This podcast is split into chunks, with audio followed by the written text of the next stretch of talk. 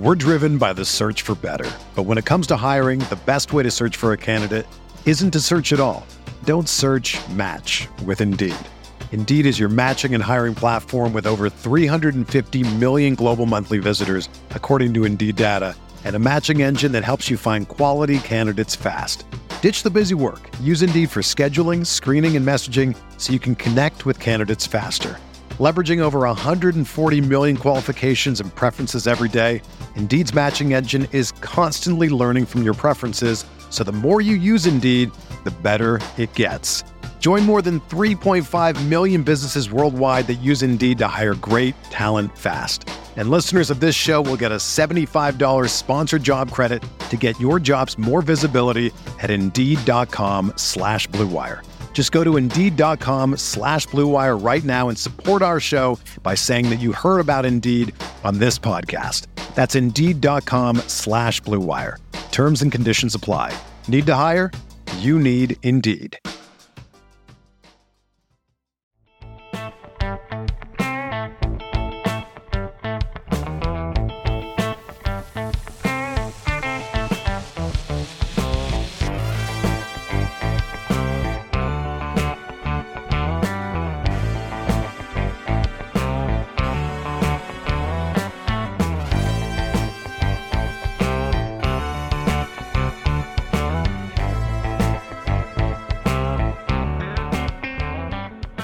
Welcome to the new episode of Home Visit with Tyler Siskey and the Associates, joined as always by DJ Eliot, DJ, how are we doing? I'm doing great, man. I'm doing great.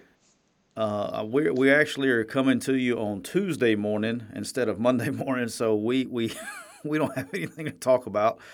Um, I mean, we'll just start with a coaching carousel. We usually start with a week in review, but there's too much going on in the carousel.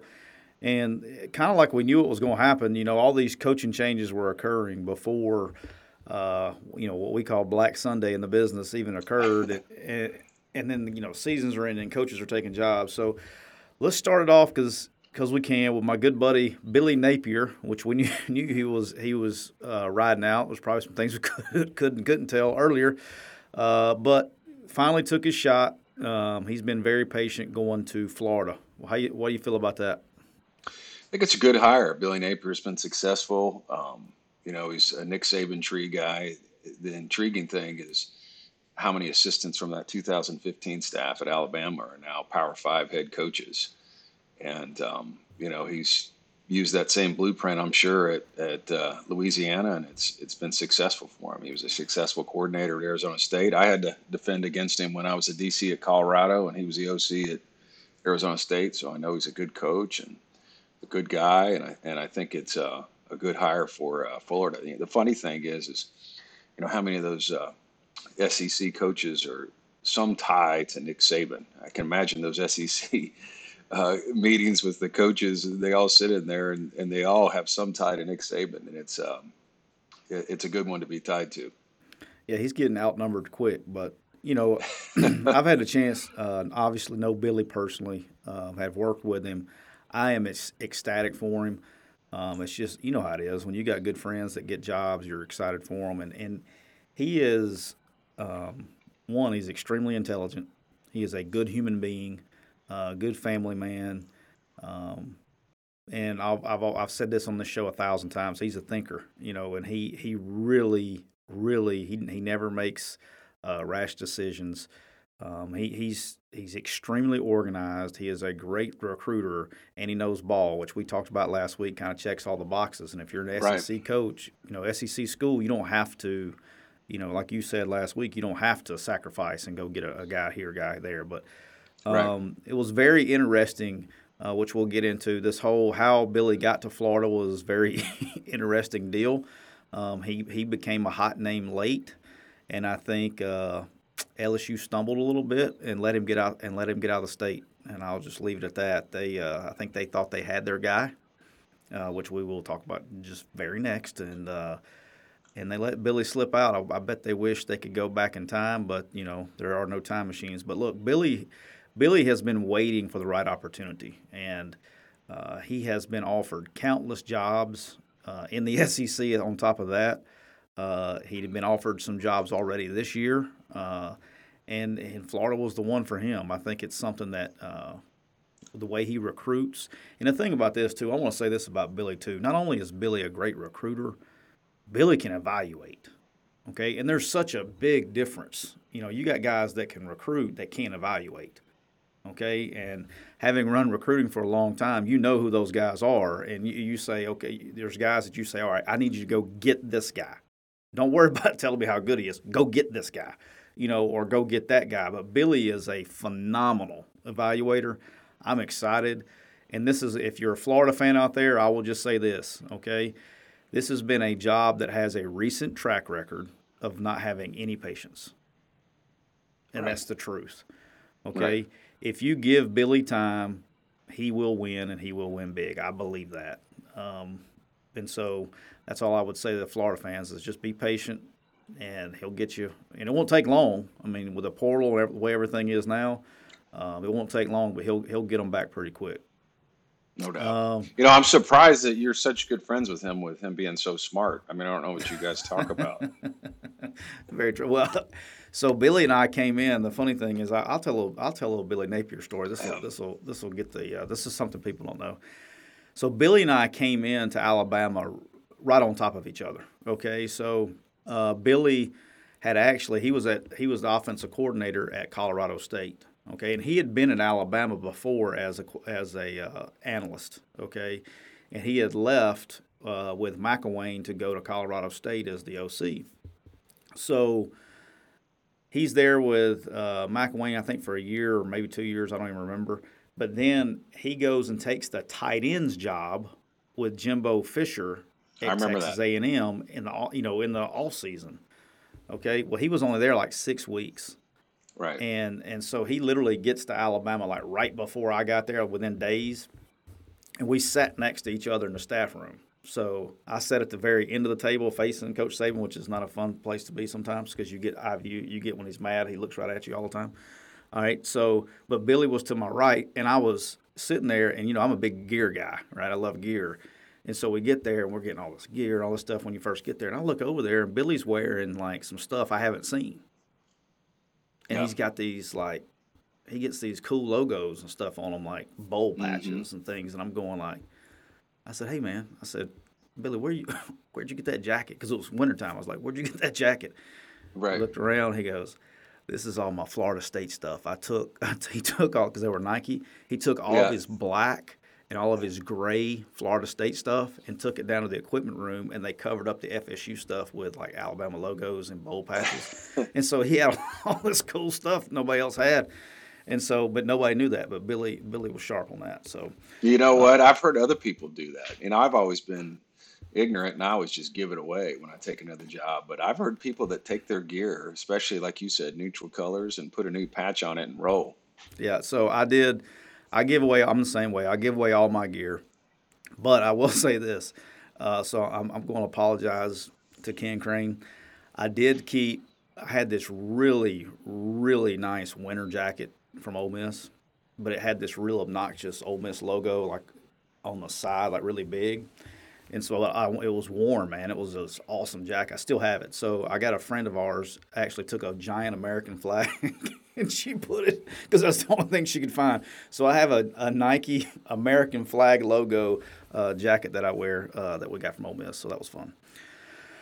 All right, so uh, moving on. I guess the thing that shook everything up, and we talked about it last week, was uh, this Lincoln Riley deal. So Lincoln Riley, in case you're living under a rock, which if you're listening to this podcast and you don't know this already, you have bigger issues. Okay, so Lincoln, Lincoln Riley uh, put the snick this put the squabosh on LSU and ends up going to USC. All right, so I know this happened for, and I don't care what everybody says. I know what I've, I've know, I now know what had happened. What had happened was he was offered a job, okay, and was told that, and the LSU people were told that he was taking it. Thus, LSU kind of told everyone else that they were talking to to kind of hey, we're moving in a different direction, and they start taking signing. You saw you saw this massive. Nobody realizes this, but you saw these coaches last week signing deals everywhere. Okay, and right. then move, moving around was because LSU had decided who, that they were going with Lincoln Riley. Now the agent used that and behind behind the, the door, and he ends up getting a deal done with USC. And uh, I know we talked a little bit yesterday. Uh, won't you tell everybody why Lincoln Riley decided to go to USC? You know, with uh, Oklahoma heading into the SEC, I think that uh, it's going to be a tough road to hoe for him. And at USC, they have local talent. You know, they have um, uh, unbelievable uh, players just sitting right in their backyard. And Lincoln was already recruiting California. Yeah. You know, California was um, was the majority of the recruiting class for Lincoln. He had had a connection there, and I think that Lincoln just said, you know what, if I can get these guys to come to Oklahoma, I certainly can get these guys to come to USC. So I think he sees an opportunity to tap into a, a recruiting base there that he was was able to get at Oklahoma and and get them to come to USC and even take them to the next level there in the Pac-12. And the financial package is not going to be that bad either. yes, and the financial package is is through the roof. And look, and I've I saw this on Twitter last night, and again this morning before we started taping. Is you know now we got everybody complaining about how much money coaches are making, and this and that, and this and that, and this and that. And I mean, look, there's no other profession in the world like I heard this yesterday. Ed Orgeron's in Destin, Florida, right now at the beach. Okay, right. Two years ago, like two years ago, he's preparing arguably one of the greatest teams, if not the greatest college football team that's ever played the game, to play in an SEC championship game. That ended up winning the national championship and won like every award and every trophy known to, to man. And he's on the beach right now, unemployed. And and coaches, and let me you look at Florida. I mean, Dan Mullen takes them to three straight New Year's Six bowls, three straight. Gone. First sign of struggle, gone. You look at, I mean, it doesn't matter. But the point of the drill is, is like football drives admission, drive. I mean, I know we talked about it. I think in an earlier podcast. I don't even remember, but I know I've talked about it on here before. About we, we did a study about how much money Nick Saban brought into the University of Alabama. You know, when he got there, and then of all, you know, how much the revenue started increasing and things like that. But at the end of the day, guys got. I mean, if they're going to pay you to do that, you got to secure your future. And that's why I've always said this your loyalty lies at the house. Okay, and you got a chance to to take care of your family forever. And would he be able to do that at Oklahoma? Sure, but you gotta like it. What you just mentioned, you got to strike while the iron's hot, while your value is high, because tomorrow your value could be nothing. Yeah, and that's the truth. You got like, how hot was Dan Mullen's name three years ago? Right. I mean, he, he he's unemployed. Correct. How hot was Justin Fuente's name a couple years ago? Right. He's on. You have to strike while the iron's hot because you work your like we've talked about earlier. You work your whole life in this profession, and you get it one chance to make money, and you better make it while you get a chance. So I don't. And you work and you work numerous hours. I mean, un, un, un ridiculous not, hours, and it's not. Normal. And you make it's not normal. You make no money for many years, and you take sacrifices and moves and everything just to get up there. But I would also tell people that complain about the salaries of coaches, we don't set the salaries. It's not like I said, "Hey, this is what I'm going to make." The market does. The market. The market sets that salary. No different than any other career. You know, this is a capitalist country, and and if they didn't have the money, they wouldn't pay them. So yeah. guess what? They have the money. You know what I mean? Exactly. And so, you know, you can't complain about that. It's just like you can't complain about movie stars making so much money. I mean, both coaches and movie stars are in the same industry. They're in entertainment. They're an entertainment industry, you know, and and and that money and that industry makes money. Yeah, and I'm and I'm not going to get off on this whole tangent, but I will a minute, a second of it. But the the other thing, like people don't understand, like my first job when I went to North, I went to Northwestern State, okay, as a graduate assistant, and was coaching tight ends.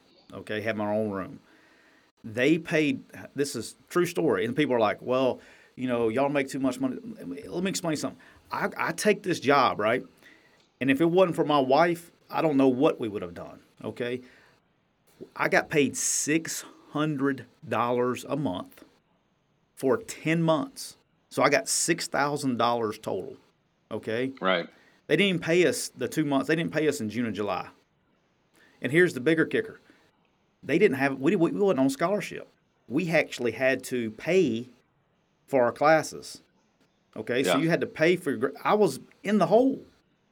Like I actually paid to be a coach, and then on top of that, not only did we have to pay for our own school at the time, and I now up until recently, I think this was a. I mean, they they this is this went on there for years. Up until recently, I, th- I don't even think they got they the GAs there were on scholarship. Okay, and so not only did I have to pay for my school, but also to be a GA, you had to teach classes. I had to teach two classes a semester. I mean, like, so I was like, I was paying to do that. Uh, same with me. You know, I was so, a I was a career GA, and if it wasn't for my wife's teacher's job, we wouldn't have been able to pay the bills. Yeah. My wife, and, bless and, her heart, and and, and and and the crazy thing is, is I wasn't working any less hours then, making nothing. Probably more than I was than I was as a coordinator in the SEC. You know what I yeah. mean?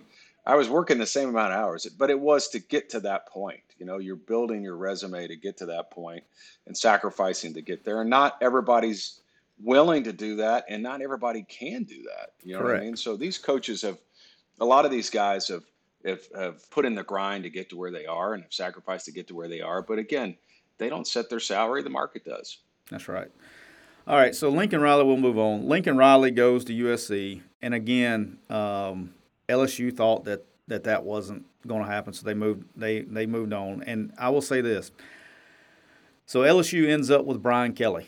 Okay, that happened. That that blew up the world last night. It's a good thing we taped uh, today instead of yesterday. We're missing out on a lot yeah. of material here. Um, but Brian Kelly's name, I heard it's uh, Sunday about noon uh, a buddy of mine said, "Hey, this is real," and I was like, "No way."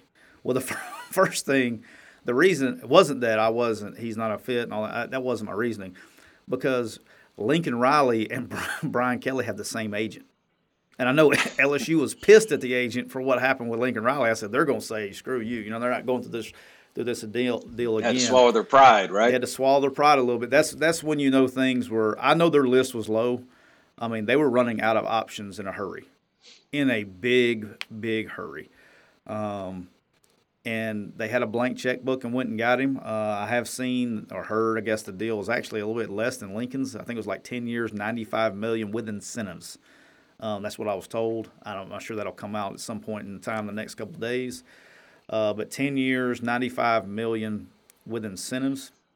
So again, Brian Kelly they're going just like they did Lincoln. They're going they're going to rip them apart about timing. Okay, and I want to I want to explain something to the fans. Well, you how can you you know their team's in position to be in a college football playoff, and they are. Um, how can you leave? And there's no right time. I mean, there's no right time to go. Nothing's ever perfect, you know, because you have to. I mean, the other schools now paying you. You have to. It's who are you? You know, you got you got to be where your feet are, and if they're paying you, you right. got to go recruit. And there, there's no um, no right timing for that. So is it is uh, it fair to say that uh, the LSU job drove the college football uh, salaries up all across the country? I mean, you look at Penn State, oh, yeah. you look at uh, Michigan State, you look at uh, Baylor. Um, uh, you look at Brian Kelly, obviously. You look at Lincoln Riley I mean, they drove salaries through the roof just being open. Do you know who just else is happy? Open. Do you know who else is happy this morning? Who's that? Nick Saban. Because he has it in his contract that he has to be the highest paid coach in the NCAA. So he, he's getting he's getting raises just by by other people. chilling. Yeah, by yeah. other people. So, I mean, he he is. Uh, uh, yeah, I mean they reset the they reset the market uh, the price the, the price for uh, admission has gone up again. Yeah. And I don't. I mean, look with all the TV revenue, and they're talking about going to the 12 team playoff, which is going to bring in more revenue. This isn't slowing down because here's what's happening. I think a lot of people are confused about um, ticket sales driving you know revenue. That's that's that's that's old thinking. Okay. Yeah. What's driving revenue right now is TV. Okay, and Correct. streaming services and all this stuff that's going on right now schools are getting more money with TV deals than they are ticket sales. Right. The schools aren't asking. This, I mean, the the football team and the athletic department, they're not asking the school for any money. No. They, they're self sufficient. Yeah. you know, and, it's and, and- yeah, yeah. They, they, there's nothing that that the school provides to the athletic department from a financial standpoint. in the big schools. At the big schools, yes, at the big Yeah. schools. And and what you need to realize is not only is that football team um, paying for all of its expenses, the football team is expected to pay for the entire athletic department's expenses. The revenue that's made by football is used to pay for every other sport, all the Olympic sports, okay, all the administrators. Football drives the entire athletic department's budget. And so that's where they want to invest because that is the only moneymaker. There's only a handful of basketball schools that even make money. Some of the best basketball schools in the country only break even. And so football is the school that is where they're investing money because it's the one that's making money. You know, another thing too is if the money's not in the budget, then they just ask a booster to give it to them. You know, they, they get it. It's like the money's in a bank, it's just sitting in a booster's bank, you know? And so there's always money. Just like, you know, when they said they needed the um, the salary reductions last year for 2020, that was a scam. You know, that was a scam because if they needed the money, they would just ask a booster for the money, you know? Yeah. Well, the other thing is, and and we'll move on. I did see a report out this morning. Look, uh, Harbaugh took has taken all of his bonus money. You know, he reduced his salary last year. He's taking every bit of his bonus money, which is a lot, like a lot, because he was he basically restructured his contract for incentive based, and he's distributing it to the athletic department to pay the people who took salary cuts to give them their money back. How awesome is that? Yeah, that's incredible. Like, That's, That's awesome. incredible. Yeah, and I, we talked about earlier in another podcast. I think before you even came on about. Uh, I don't know the guy. I've met him a couple times, but his generosity is uh, is well known. So good for him. All right, we'll talk about their game here in a minute. Uh, Notre Dame. Uh, we'll talk about that real briefly, and we'll move on. Um, you and I have talked, and I think we both agree. Luke Fickell is probably going to be the guy here um, if they're willing to wait. Yeah. Um, this is a job that he wants. There's like two jobs. There's a reason he didn't go to USC.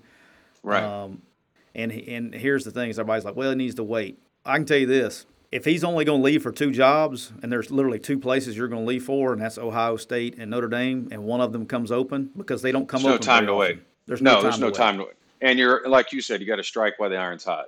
And his iron is as hot as it's going to get. Correct. I mean, he is at the peak of his value. Okay. Yes. Um, I would be almost if Notre Dame and everybody and everybody's you know uh, Marcus Freeman, great candidate, great candidate. But what I think is going to happen is Luke Fickell is going to go to Notre Dame and Marcus Freeman is going to get the Cincinnati job. So I think I they're going to swap. But I agree with that. it's all going to be on the does the Notre Dame administration, you know, because they're going he's going to coach this weekend, and then do you let him coach in the playoff? He's going to want to do that. Um, I don't know, man, but they need to whatever happens. Luke Fickell should be at Notre Dame, barring the two people can't be reasonable. Correct. So, um, OU, um, this is what I've heard, and again, you're you're Mr. Oklahoma, so you can probably fill me in if you've heard different. Uh, but um, Venables seems to be the hot candidate name right now. Um, bringing in uh, Ole Miss fans are not going to like this, but bringing in Jeff Lebby as the offensive coordinator. That's all. That's what I've heard. Nothing from anybody that should. This is just word in the coaches circle. I haven't heard anything. I just, you know, I'm like a fan on this one. I just read You're what I see on the Okay. internet. Yes, I just read what I see on the internet, so I can't really provide any information. So Yeah, that was just that's floating in coaching circles yesterday. So I did read where a bunch of the former OU players are in support of Brent because you know he was there for so long, obviously. yeah, I don't have any kind of inside scoop either. Like I said, I was just coming from the coaches circle. No. Um, then, uh, but we're still going back to net zero. You know what I mean? We're going from, we're going from every time I like now Notre Dame's open. Now you got Notre Dame, Oklahoma. Well, who's going to take those jobs? If they some, sooner or later, coordinators are going to have to be hired, or we're just going to keep doing this thing over and over again. So Well, you know, it's crazy because these are all destination jobs, and usually a destination job, nobody leaves. You know, once you get a destination job, you don't leave your destination job for another destination job. Yeah. And it's happened, and it's happened twice in this cycle. In the You know, same the cycle. O, yeah, OU's a destination job, and so is Notre Dame, and we've seen coaches leave, which is very unusual. Yeah, it's insane. Um, nothing new to. I, I will say this because I know we got some uh, Ole Miss fans that listen. Uh, I've been told yesterday, last night, that uh, Miami is going to try to get an AD in place in the next 24 to 72 hours. So that would put it Wednesday to Thursday, and then try to make a decision what they're going to do.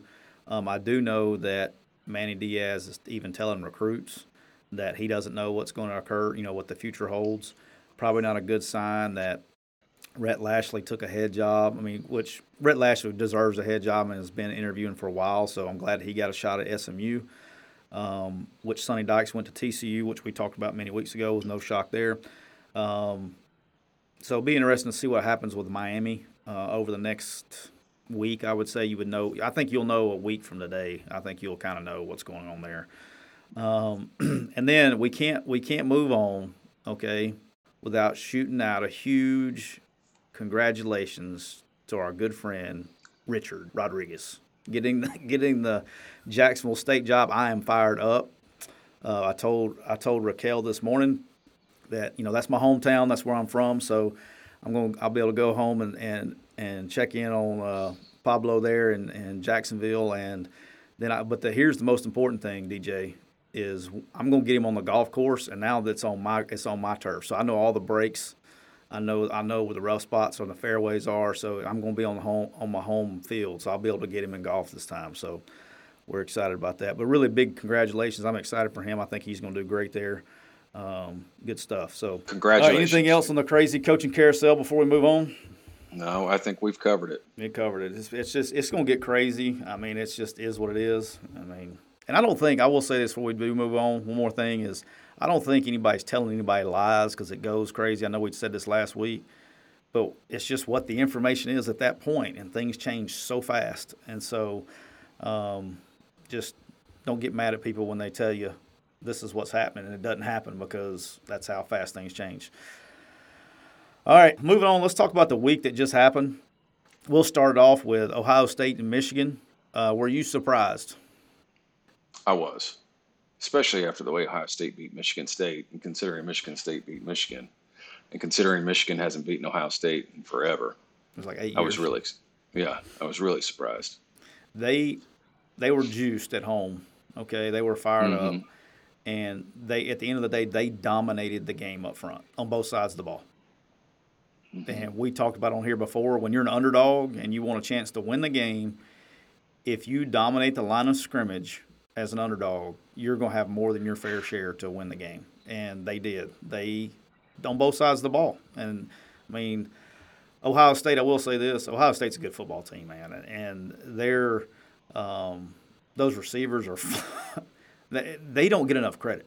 That's one of the best collective groups of receivers I've seen in a long time, man. Those guys can play.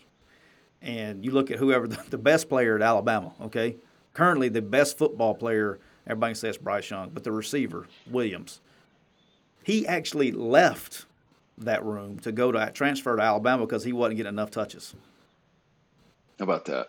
And I mean, they're they're really good. So um, I don't know who's evaluating the receivers at Ohio State, but those that dude's good. Okay, Yes. I don't. Whoever you Yes. are, I don't know if it's the receivers coach. I don't know if it's the Yeah. uh, general manager. Ryan Day or whoever. Wh- yeah. whoever you are, you are my hero because you know what You're you're, hit. You're hitting on them. Your your hit rate is very very good. Yes. Um, because people don't realize is just because you're a four star or five star receiver doesn't mean you're going to be a freak show. Those guys fall off a tree. They're they're a dime a dozen. Okay, Right. and and they hit on every one of them and then some. Some of them are even leaving and them still hitting. So good for them. right. Um, but yeah, dominated up front. Uh, really sh- shook things up a little bit. So we'll talk about that here in a minute when we talk about the playoffs. Definitely. Auburn and It Alabama. flipped. What's that? That, that Michigan Ohio State uh, flipped the playoff in one game, and we One said game. it could, and it We did. said- It flipped It it. did, and it's fixing to flip some more this weekend, I think. So we'll talk about that here shortly. But Uh, Auburn Alabama game. Okay, it's a rivalry that I grew up watching. Um, the was a little bit surprised, just to be honest, uh, that how dominant.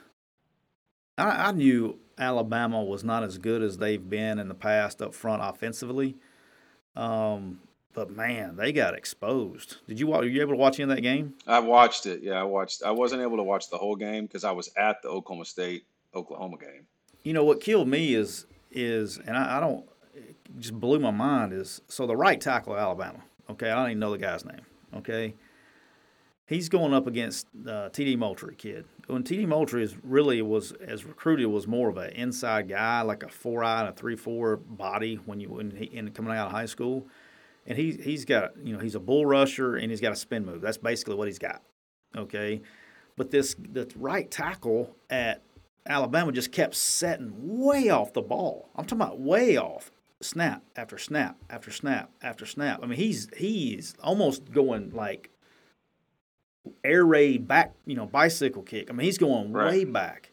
And you're just giving a guy that's a bull rusher in a spin move, he's probably just licking his chops like, really? You know, that's what you're I mean, you just put yourself at a massive disadvantage from a technique standpoint from a, an offensive line play. If you got a guy that's a bull rusher and a, a guy that's that's a big spin move guy, you want to quick set that guy.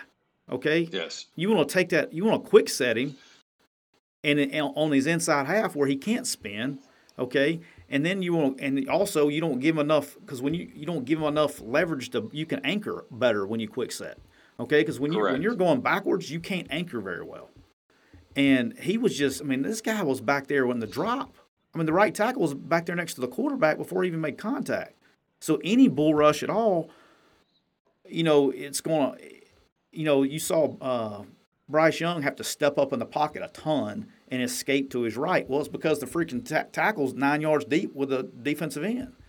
Yeah. Um, they, he never changed it up. That's the same draw. It's the same move he made. All the offensive t- right tackles the same thing did all night, and he got a little gun shy because he gave up some pressures. And and I was shocked how well that Auburn's defensive line dominated that game. They did. Now on the other side of the ball, it was just the other way, but I was shocked to be honest with you. So, yeah. what was your takeaway from that game? You know, I, I knew it was going to be a tight game because it's it's a rivalry game. We talked about this last week, and, and no matter what the the favored team is, the other team's going to show up and play. Okay, and they can't help themselves but crank it up another notch. And I think that Auburn, um, you know, came out with a chip on their shoulder. I think their kids were fired up. I think that um, uh, they felt like they had a lot to prove, and they played that way. Now, in Nick Saban's um, uh, credit to Nick Saban because they found a way to win.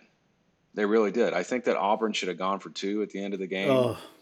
I, I, think that was a mistake Agreed. because when you get in that, I think when you get in that situation, people will appreciate that because it shows aggression. You know, I think when when you don't go for two in that situation, it, it shows the, passiveness. And um, if you don't get it, you know, you know, people people still still think you made the right call. You know, even in the Ole Miss Arkansas game, you know, the going for two, there was nobody that questioned him going for two. Now, some people questioned the play that he ran to go for two, but nobody questioned the fact that he went for two. And I think Auburn should have done the same thing.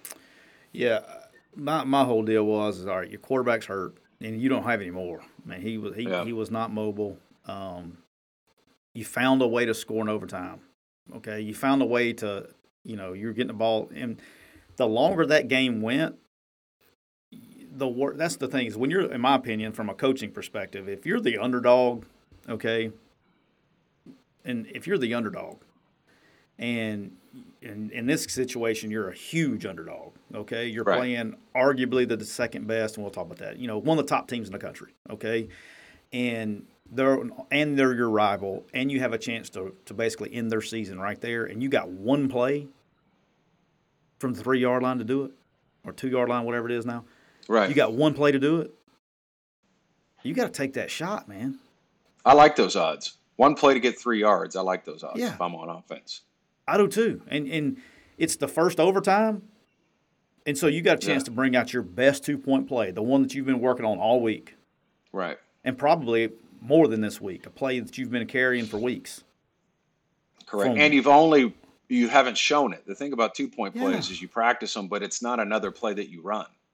You Correct. know, so the de- a lot of times it, it catches the defense off guard. You know, it's a sprint throwback, or it's a it's a motion to a rub route, or it's you know some type of a pop pass or something. It's something that they haven't seen yet. And so even if they're better than you, you may be able to trick them.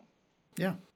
I was just I was shocked, but it is what it is. So, but what a Yeah. game! Went four overtimes. And by the way, and I'm not going to go. I'm not spending all day today uh, on this topic. I am not. I don't know if you are. I'm just speaking on my behalf. I'm not not a fan of this new overtime two point stuff. Yeah. I think it's terrible.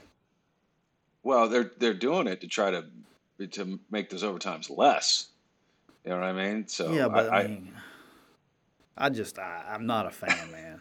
And here's here's here's the. I mean, I don't know. I just I mean, I'm just uh, I, I I I don't care. I mean, I mean, I'm okay if you say I'm I, I'm I'm okay with the last overtime rules to where once you get okay, you're going for two at the end of the if you Yeah. you know at the end of the second overtime, but this stuff sorts its stuff itself out. I mean, you're talking about a couple more plays, but here's the other thing is that's annoying is so you it's like when you're watching on TV, it's like okay, one play, other team you know takes three minutes to get all their guys together before they start the play clock. Okay, one play.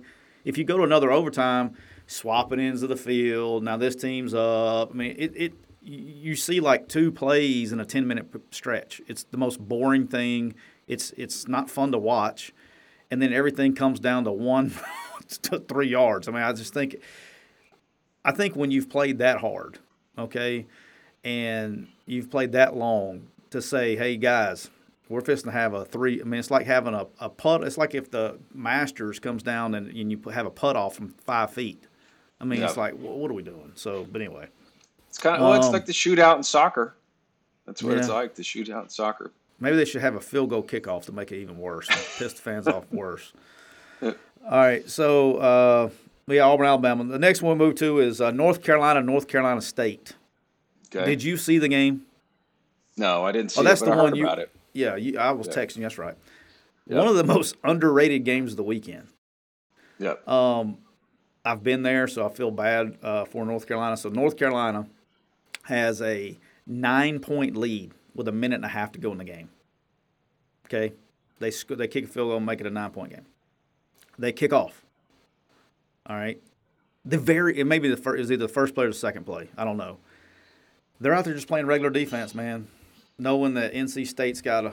They didn't do what we've talked about as like you know you got to let them run milk some clock a little bit or whatever. Coach, they're playing cover six. All right. They're playing cover six. And they run, they had two to the boundary. So so for the listeners, I'm sitting here talking to you like me and you were talking. All right, so cover six is quarter quarter halves. Okay, so that usually means you're playing cover four to the field and cover two to the boundary. Yeah. Okay. Well, NC State had two receivers to the boundary, so they're playing two to that side. Well, the number the inside receiver runs a dig, and the safety just jumps all over it. Okay, like it's man coverage. I mean, just jumps it. And the corner is playing cover two, so he's he's sinking, and the dude just runs right down the sideline, and they hit it for like 70 yards for a touchdown. And I'm like, So the safety had a missed assignment. safety busted. Okay. Yeah. And bless He his should heart. have played over the top of one. I don't know his name, but he's number nine. He had a rough last minute and a half. Okay. Yeah. So they uh, they go and they kick the onside kick and get it.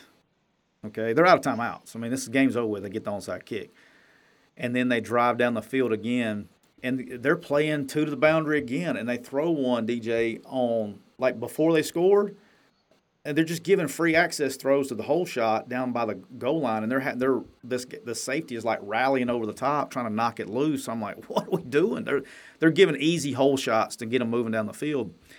And then at the very end, they throw the they throw the fade, same kind of deal, same safety, and he just didn't make the play. He was there, he just didn't make the play, and that that, that poor kid, man, had a rough minute and a half, and just it was uh, heartbreaking if you're a North Carolina fan, but I mean, good if you're an NC State fan, but it is what it is. Uh, Oklahoma, Oklahoma State, uh, quickly. Um, so you you were there, correct? I was there. Yep. You were in the I middle was of at it. it, man. I was in the Uh, middle of it. Yep. Great game. Um, probably shouldn't have been as close as it was if it wasn't miscues on special teams by uh, Oklahoma State with a muff punt, but they got it back. I guess technically got it back, but correct. Um, people are going to be misconstrued about this game if you didn't watch it. Uh, Oklahoma did not score a point in the second half offensively. No, and they didn't. Uh, and they got and they got after them. Man, I, I was they're fun. Oklahoma State's a fun team to watch. So there were a lot of um, points for Oklahoma scored off of uh, turnovers and special teams. But you know what? It went the other way too because Yeah, Oklahoma. State O- Oklahoma State ran a kickoff back for a touchdown. They scored a touchdown off a muff punt. You know, the first half of the game, Oklahoma State was really in control of the game, and with less than a minute left in the half, Oklahoma State is up 24-17 and they throw a pick six. And so the half goes in tied at 24 all. With less than a minute left in the half. Talk about a, a change of momentum yep, you know. And then they start the second half. Okay, how about this? They start the second half, and they get a safety. Oklahoma gets a safety on Oklahoma State. Okay, then they kick it off. Oklahoma's pinned deep again. I mean, Oklahoma State's pinned deep again, and they fumble the handoff, and Oklahoma and Oklahoma recovers it and scores a touchdown. So, with the last minute of the first half and the first two minutes of the second half, Oklahoma had scored, what is it, uh, nine plus seven. They scored 16 points. They scored 16 points in about three minutes, and and the game was becoming um, lopsided not because of the play on the field, but because of situation. yep. Yeah, it was. Uh, But it was- Oklahoma State came back and won the game. yeah, it was a it was a good game. Um, and I'd have been interested to see if Oklahoma won. What how different would the coaching carousel be today if Oklahoma had won the game? You know, because it does affect you. I mean, you wake up Sunday morning after a tough loss, and you are emotional. I can tell you that as a coach. Correct. You know, and I will tell you this too. Oklahoma State. Another point about that game is they had to make two stops. The last two drives, they had to have stops. You know, they only won by four. Was it four that they won by? Yeah. And uh, and um, uh, within the last two minutes, Oklahoma had two drives. Yeah, it was they four because I had them at four and a half, which would just Yep. you know it was it Yep. was So really, they- it was great they- for my day. Oklahoma had two drives, and of course, in those last two drives, they went for it on fourth down on both of them. And Oklahoma State had to stop them twice. Had to stop them twice within the last two minutes of the game, because Oklahoma Oklahoma had all three timeouts. So they stopped them once, timeout, timeout, timeout. Okay, had to kick it back to them with another minute, and then they had to stop them again. It was really good defense by them. Yeah, they and the uh, freshman I don't know his name, but the freshman uh, outside backer DN, he's got a motor, man. He can go. Collin Oliver, he's from my hometown. He's Really? from Edmond. He's yeah, he's from my hometown. He's a good player. Yeah, he's a baller. I enjoyed watching Yeah. him. So, all right, the last one we're gonna get to before we're gonna move on is the Egg Bowl, Ole Miss, Mississippi State that happened last Thursday, Thanksgiving night. And there's really not much to say about this one except it is exactly what happened. What we said was going to happen. It came down to who executed in the red zone and who didn't. Uh, it was basically everybody moving between the 20s and whoever scored points. But here's the most important takeaway from that game: is Ole Miss physically dominated the game on both sides of the ball. I mean, on the perimeter, everywhere else, it became they they out physicaled uh, Mississippi State and won the game and really dominated it. It wasn't even. Uh, I was a little little surprised that they that uh, State didn't do better in the passing, you know, in the passing game. But they moved it between the twenties, just couldn't get anything done in the red zone. Had to kick field goals, miss field goals, all that stuff. And at the end of the day, the biggest momentum swing. Do I think it would have affected the outcome of the game, the overall outcome? No. Uh, would have made the game closer? Yes. Is right at the end of the first half, I believe it was. Now it's been Thursday. I've had a lot go on since then. But Mississippi State dropped three touchdown passes on, out of four plays. I Uh, remember that. Yeah. And then on the fourth play, they missed a field goal. So that that that goal to goal series right before the half, I think it was, is really took all the momentum. I'm talking it dropped wide open. I mean, it wasn't like and they was- had an incredible drive to get down there. yeah. They, had an moved the ball dri- between the twenties. They just Yes, couldn't execute yes. in the red zones.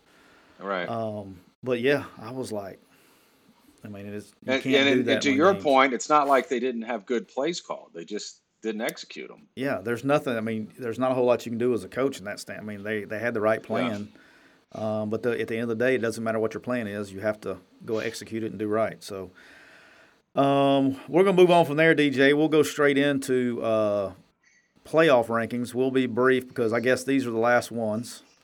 Uh, we won't even. But next week, when we when we go next week, we'll already know who's playing in the bowl game. So, your last ranking going into the championship week, who you got? Georgia, Michigan, yep. Alabama, Cincinnati, Oklahoma State, Notre Dame. All right, I have Georgia, Michigan, Alabama. So our first three are the same. Okay. I'm going Oklahoma State four and it's not any reason. I just you know I'm not putting Notre Dame and Cincinnati in there. So um, five, I'm going Ohio State as a first two loss team at five, and then I'm going to go. I'm leaving Ole Miss at six. So okay. I'm just not. I'm not putting. I'm not putting. Uh, not put them in there. Here's the thing. I got to ask you a question. Okay, and we're, and we're going okay. we're, before we get the championship game and game picks. Does I honestly believe we're going to have enough carnage this weekend that there's going to be some of these these five and six teams get bumped up. Okay, I think when the when the uh, college football playoff committee meets, I'm going to be extremely interested to see what they do with Notre Dame. Because Notre Dame, to be honest with you, I don't see a way they're not in normally. But does right. Brian Kelly leaving going to LSU affect the college football playoff committee's ranking of Notre Dame? That's a good point. It'll be interesting to see. Uh, you know, I think that there's going to be a lot of carnage this week. And in my opinion, Oklahoma State for me at five and Cincinnati at four, if they both win, Oklahoma State's going to jump them. In my opinion, I, I, I think that uh, Cincinnati has a has a tough game ahead of them. Okay, no doubt they're playing Houston, but if Oklahoma State beats Oklahoma and Baylor, okay, two highly ranked teams. I mean, Oklahoma was a top ten team on Saturday, and then Baylor was Baylor at eleven or twelve. What are they at right now? Uh, I think they were up there. I thought they were ahead of. Yes. The, I thought they were right, ahead of so, Ole Miss in the poll. Yeah, so I think that uh, that uh, if Oklahoma State beats a top a top ten team, and then they beat turn around and beat another highly ranked team, regardless if Cincinnati wins, Oklahoma State's going to jump them. Yeah. So the, if Alabama loses, so Cincinnati and my to, for the you know even though I'm not putting them in there. So if Cincinnati wins, Oklahoma State uh-huh. wins, and Alabama loses, does Cincinnati yes. get in? I think they will, although I think Alabama's a better team. I think that the committee will still put Cincinnati in undefeated. You're talking about if Cincinnati wins or if they lose? No, they, they have they to win. win. I mean, if they're lose, yes, correct. Yes, they will plummet. Right. So, no doubt. So if uh, Cincinnati wins and Alabama loses, I think that they'll have Cincinnati in there. Yeah. Even though I personally think Alabama's a better team than Cincinnati. Yes. All right. So we'll move on to because uh, that's going to be brief because that all that doesn't even matter because it's going to get decided this weekend. Right. All right, DJ. So here we go. We are going for the fans. We're going to make we'll we'll make this. Some of these are going to be brief. We decided we're going to do all the championship games. We'll just go head to head here. Okay, I'll give you the game and the line. We'll talk about it. We'll start off Friday night, six o'clock, CBS Sports Network. You got the Western Kentucky Hilltoppers going. Um, I'm Going to UTSA, which is your boys, okay? Western Kentucky is favored minus one. Go ahead. I'm taking you. I'm taking UTSA in this game. I mean, UTSA had their loss, so now they are, um, you know, motivated. You know, they they uh, they want to win this championship and finish this season outright. I know that Western Kentucky has one of the top offenses in the country, and I know they're tough to defend, but I'm I'm going with uh, the Roadrunners. I am taking the Western Kentucky Hilltoppers on the road. Uh, minus you know nine. what? Can we just talk about how interesting the mascots are in this game? It's the Hilltoppers the, versus the Road Runners. yes, I've seen the Hilltoppers. I, I have. It's a. It looks like the. It looks like a. It looks like Barney, a red Barney. That's what he looks like. Um, look, my man, and, I, and, this is why I'm taking Western Kentucky. My man Bailey Zappe. I've been talking about this guy forever. This guy is a baller. Like, I think he's going to play in the NFL. Like he's the quarterback that nobody's talking about. Mm-hmm. Um, can flat play the game. And Western Kentucky, I mean, here's the thing: Western. A lot of people don't realize this. Western Kentucky started off the season like one and four, and they've won seven straight. And the thing that's changed, and their last loss was to they played UTSA and lost, think, like 52-46 or something. This was a shootout last time they played. But the difference is since that game, uh, Western Kentucky's defense has been playing better. Um, but they've scored 53, 52, 42, 48, 45 the last couple games. So they're on fire. Um, I'm just I'm taking a shot. I got to catch you somehow or another, right? So I'm taking I'm taking the Western Kentucky Hilltoppers. Okay. All right, game number two, the rematch from two weeks ago. That nobody's it's been quiet. Nobody's talking about it. Is the Oregon Ducks playing Utah? This time it's in Las Vegas.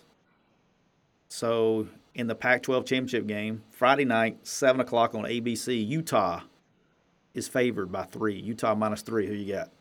I got Oregon. I think it's hard to beat a team twice. They don't have the home field advantage. Um, Oregon's going to be wanting redemption bad. You know, when you play a team twice, the hard thing is, is the team that won. You watch the video and you say, "Man, well, why would we change anything? It worked, right?" So it's hard for you to make yourself do something different. And if you're the team that lost, you say, you know, we got to do something different. So usually what happens is the team that won comes out and does the same thing, and the team that lost comes out and does something different, and they catch them by surprise. And I think uh, that's what's going to happen in this game. They have a neutral site. I'm going with the Oregon Ducks. Well, I'm not going to catch you in this game because I'm also taking the Oregon Ducks plus three. I think that uh, I'm with you on exactly what you said. I think they're going to be pissed off uh, with a point to prove. Um, I got them. I got Oregon plus three in Vegas. All right, Saturday morning, the DJ Eliot special, 11 o'clock, the Big 12 championship game. Baylor, it's in Jerry's world, right? It is. Baylor and Oklahoma State. Oklahoma State is favored by five and a half. Who you got? Um, I'm taking Oklahoma State. Although I will say this is going to be a defensive battle. These are two of the top defenses, um, not only in the league but in the country, and um, it's going to be fun to watch for me because I'm a defensive guy.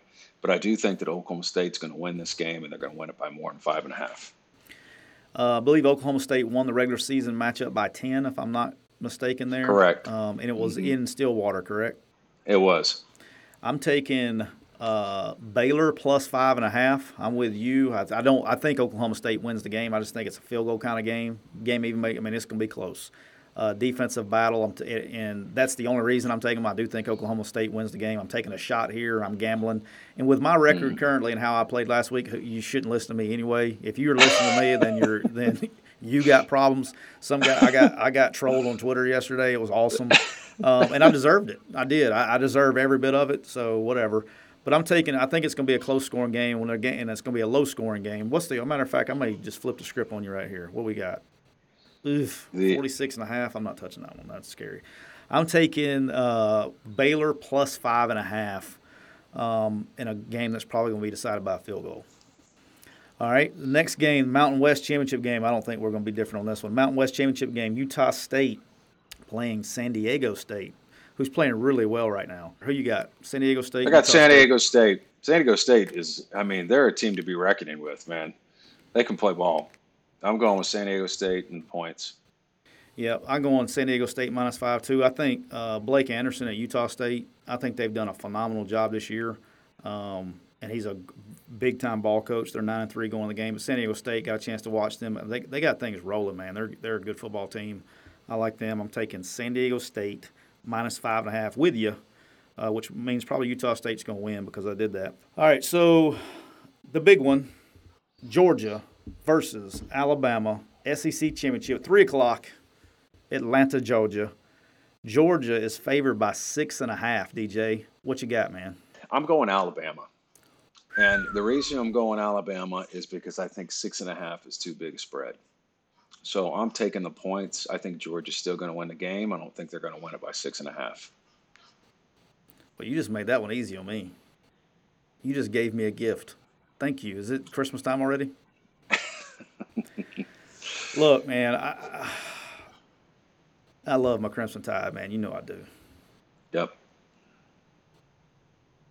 This game, like, There, it's going to get ugly. I really do think so. As far as I don't think you think Alabama struggled up front this past Saturday, and they've been struggling up front for a couple weeks now. This has been going on for about four weeks. Alabama hasn't, and it's just been just the offensive line play. And they get now the left tackle Neal, he can play, but Georgia, this they've been waiting on this one, dude. I mean, we can just call it like it is. Georgia has been waiting on this moment for a long time. They are going to be motivated. They smell blood in the water. Um, I got Georgia, I, but here's the, where I'm going. I think Georgia's going to win the game, but I'm not going with spread on you. I've already decided what I'm doing on this one. I think, which I think is the winning bet, and it will be my lock for the week. I'm taking the under at 51 in this game because let me tell you what Alabama can do. They can stop the run. Okay. Yeah. And they can match up outside, even though Pickens is back and he tried to play a little bit last week for Georgia. Like, he's not back back. I think I, lo- I love the under in this game, but I think uh, at 51, I think Georgia wins the game, and I think it's it's because of the Alabama's going to struggle moving the ball. I don't think anybody gets. I mean, 24 probably the max anybody gets to. And so if they can't get past that, then I like the under 50 at 50 and a half. All right. Your favorite game, I think, of the week. We're all excited about watching. Also at three o'clock, I'm gonna be I'm gonna be doing I'm gonna have to have the screens going on at three o'clock. Three o'clock, Cincinnati and Houston. Cincinnati's favored by ten and a half. Who you got? I got Houston. I think Houston's to keep this game within ten. I'm going with my Doug fighting Doug Belk's and the Houston Cougs. Doug's yep. my guy. I love him to death. He's got them playing. Um, I'm taking Houston plus ten and a half. I'm with you. Even if Cincinnati wins, I don't see it getting. I mean, getting past that. Um, I don't know about the only thing I don't know about Houston is the last game. You know, the running back got hurt. Freshman running back that's so good. I don't know how their health status is, but defensively they're they're rolling, man. Um, I love. I'm excited to see uh, Cincinnati's offense line versus uh, Houston's D line because they I think that's going to be a good matchup. I'm excited because they've been able to get pressure with four, which we've talked about all year long. Can they continue to do that? Uh, I'm also taking Houston plus ten and a half. All right, last two games we got here: Michigan, Big Ten championship game. That's in Indianapolis, right? That's correct. Uh, against Iowa, Michigan is favored by ten and a half. Who you got? I'm taking Michigan. Okay. I think they're going to win this game by more than 10 and a half. Yeah, I, I see this being um, a blowout. I think it's a bad matchup for Iowa. Um, yeah. I think Michigan's going to do enough on offense to score points. Um, and I think Iowa's going to struggle to score points. I take I think Michigan blows them out. I think this is a 21 point game. Um, I like Michigan also minus 10 and a half. And the last game of the evening, bringing up at seven o'clock as well the most nobody's I bet I bet half of America couldn't tell you who's playing in an ACC championship game. I know it's crazy, isn't it? We got the number 17th ranked Pittsburgh versus Wake Forest, 18th ranked Wake Forest. Pitt is favored by three. What you got? I'm taking Pitt. I think uh, I think Kenny Pickett's is a tough player, and I think Pitt's rolling. I'm going to go with them. Um, I am as well. I'm taking Pitt minus three. Really like this game from a betting perspective. Uh, not that it matters because of my record, uh, but I think Pitt's defense is just a little bit better than what it's an evenly matched game on offense. I think both offenses can roll, but I think Pitt's defense is just a little bit better than Wake Forest's defense. So I see it being a shootout, um, high scoring game. The over under I think 72. Probably won't touch that. It's a little high, but I'm still taking Pitt minus three on that. All right, so we before we wrap it up, and we're closing it up. Um, what do you think? Let's let's talk Carnage. Okay, what do you see happening this week? All right, so does Alabama? So you, does Alabama lose to Georgia? I know you said they cover. Do they lose to Georgia? or Do they beat Georgia? Alabama loses to Georgia. Okay, so that makes Alabama's now a two-loss team. Okay, so yes, that would leave you um, Georgia. That would leave you and you think Michigan's going to win. I think we think it's going to be a blowout. So we think correct. Georgia's in. We think Michigan is in. Correct. Correct. All right. So let's talk Houston, Cincinnati. Mm-hmm.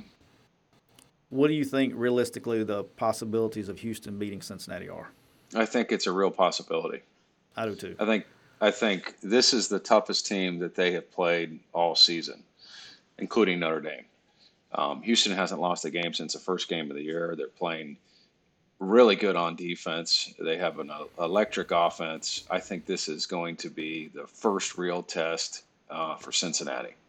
You know, the only thing I don't like about the American, I never have, the conference, is that they play at the, you know, they play at home sites instead of playing a neutral site. It's one of the few games that, and maybe the only game played this week in championship that's played, well, UTSA, the um, Conference USA is, as well. But I don't like playing on the home sites. I wish they'd pick pick somewhere. Well, they do that for ticket sales because yeah, I mean, I, I mean, teams and teams in those yeah. leagues, their fans aren't going to travel, so you got a better chance to have your ticket sales up if you play one of them at home. Yeah, I uh, I get you. I mean, I, I get that. The um, so let's say Cincinnati, let's say they lose. Okay, let's say they lose. So now you got Alabama out. So you got Cincinnati out. Oklahoma State wins, they're in, correct? Correct. Then we both feel they'll win the game, correct? Mm-hmm. All right, so that puts you with Michigan, Oklahoma State, and Georgia. Who's your fourth team? Notre Dame. Without a coach. Without a coach. I, I personally think that Alabama is one of the top four teams in the country, but I do not see the committee putting a two loss Alabama in over a one loss Notre Dame team. Even we're without talking a coach. Notre, even without a coach. Even without a coach. You know, I remember the who's the head of the committee, the guy from Iowa, right? The athletic director from Iowa. When the first selection came out, he said, We do not look into the future. We judge based on what the team has done at this point. We do not rank teams based on the future. And if that's their philosophy, then they're going to put Notre Dame ahead of Alabama. Mm, that's why we was. That's why I was bringing all that up. Like I, I don't know. Well, well, here's the other thing. So Cincinnati. I mean, Notre Dame loses to Cincinnati, right? If Houston beats Cincinnati, that's not going to help their cause. That's going to hurt their cause. It is gonna it, it is gonna hurt their cause. I agree with that. But we're talking a one loss Notre Dame team. One loss Notre Dame team. Uh, against a two loss Alabama team. Or, but I'm not even saying Alabama. What if it, you know who else I think deserves it is a two loss Ohio State team. Yeah, but I mean, we're not talking like uh, like uh, this isn't a one loss UTSA. We're talking about Notre Dame. You know, I just I, I find it hard to believe that the committee is going to say that a two loss Ohio State and a two loss Alabama is more deserving than a one loss Notre Dame, who played a Power Five schedule. I mean, allegedly. well, they played a Power Five schedule. it wasn't their fault. It wasn't their fault. It wasn't their fault that those teams didn't play up to their standard they usually do. I mean, they had Florida State and USC on their schedule, and I mean, who would have known those teams were going to be terrible? No, I wouldn't. You know, they. I know. I, I'm just telling you. I don't. I don't see the committee putting a two-loss Alabama or a two-loss Ohio State in the playoff over a one-loss Notre Dame team. Yeah. Well, uh, like selfishly, I hope this whole thing blows up. I want the whole thing to blow up. I want every underdog to win and just create chaos to where I want, for whatever reason, I want I would I would really prefer Houston to win the game so we don't have to hear about it. Um, I would like the committee to say they don't have a coach. We're not putting them in. I want to see a two-loss team in. Yeah, they won't do that to the players. The committee won't punish the players because of what the coach did. I know, but you may tell you why I want to do it though, because I think if we can get a two-loss team somehow, some way, if we can get a two-loss team into the playoff, then we're going to also get the college football playoff is going to be expanded quicker. Yes. So, you know, they've talked about going to 12. So what teams are in the top 12? What teams would what what what teams would be significant here. in the top 12? One thing that I would tell you is they said if they went to a 12 that there would be more group of 5 teams in there. That's not necessarily true. There's only one team in the group of 5 that's in the top 12. That's well, Cincinnati. See, I've never I don't know who came up with this 12 thing. Um, yeah. But I mean, I've I've said this about playoffs. Yeah, I'm all about expanding it, but I'm always I want to go. Conference I don't understand champs. why we can't go because you're not playing any more games. This is what people don't understand. They're like, well, if you go to 12 to 16 teams, okay, that just means you don't have buys for the first top four, okay? But the, the other teams would have to play the same amount of games. I think you should go to, um, you should still have a committee. I want to make sure that's clear. But you have your your 10 conferences, right?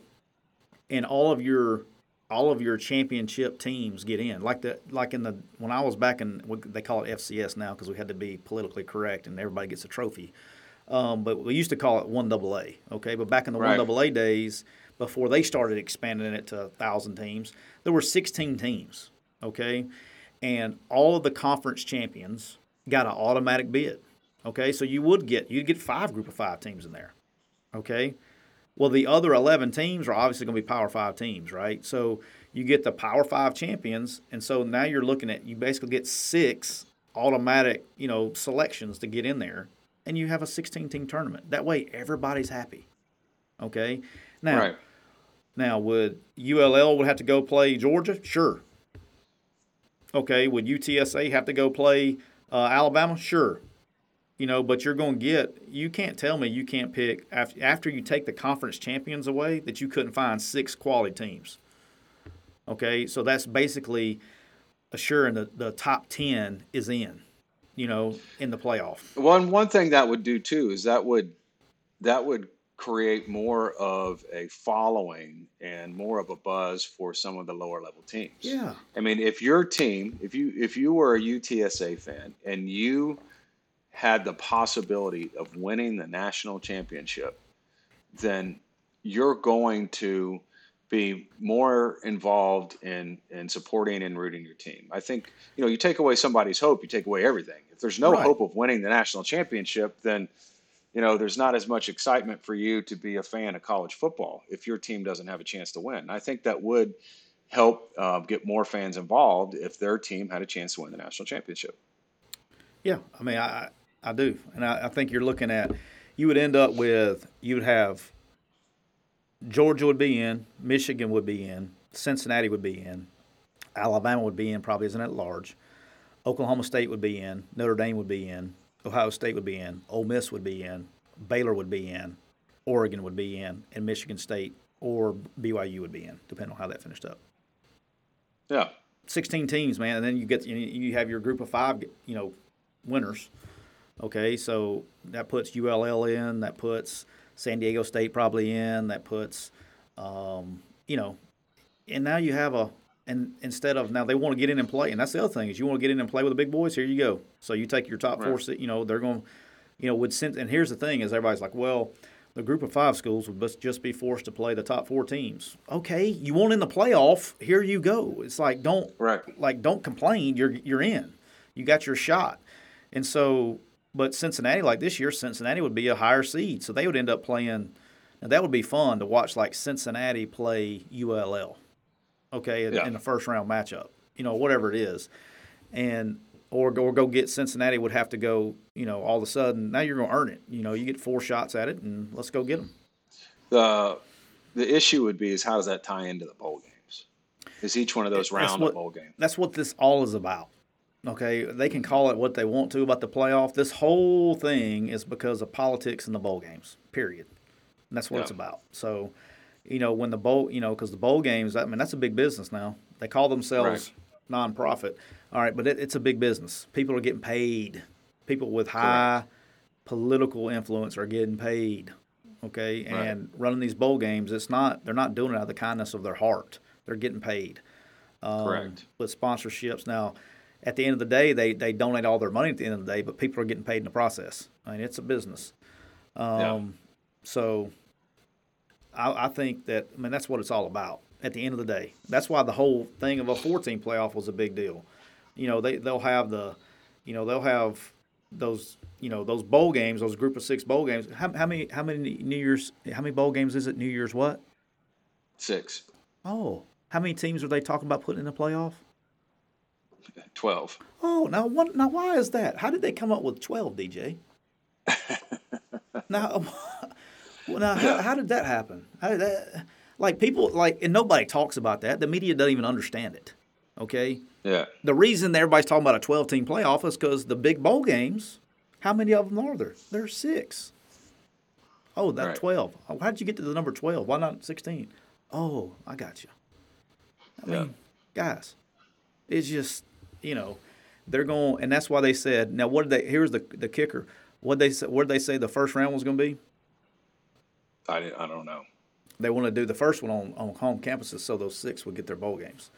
But I- I, think that you can do the same thing. Okay, you can put them on campus until you get them down. If you wanted to keep it in the six, okay, you throw in the you throw in what's another access bowl? I'm trying to think of all the access bowls. Is Cotton Bowl is not an access bowl anymore, is it? It is. It is. Um, is. Let's see. Like You you could throw in the Fiesta. your Fiesta, have, uh, Cotton, Peach Bowl, Orange Bowl, um, Rose Bowl, and Sugar Bowl. Okay. Yeah. All right. But you could throw in the, I mean, throw in freaking two more bowl games. You know what I'm saying? Or whatever you got to do. Or just play at the home stadium and then do that in a later round. Throw in two more bowl games and then handle that on the um, next round. I think you can do that. Um, I don't know. I'm just, if they want to do it right, that's what they would do. But it's it's going to come down to the bowl games and all that mess. So that's above my pay grade. So. You got anything else to add before we? No, man, I'm good, man. Man, I'm excited. Appreciate you joining us today. Um, can't wait for it's going to be a fun week. Coaching carousel will keep pumping. Championship uh, Saturday is going to be fun to watch, and then we'll have all kinds of fun discussion talking about bowl games next week and who's where and the playoff and all that stuff and who got screwed and who didn't. So next week will be a great episode, and then uh, can't wait. Remember to subscribe. Uh, give us your, your three star review. Um, thumbs up on all the stuff if you don't mind. We love it. And until next time, take care. We'll see you, buddy.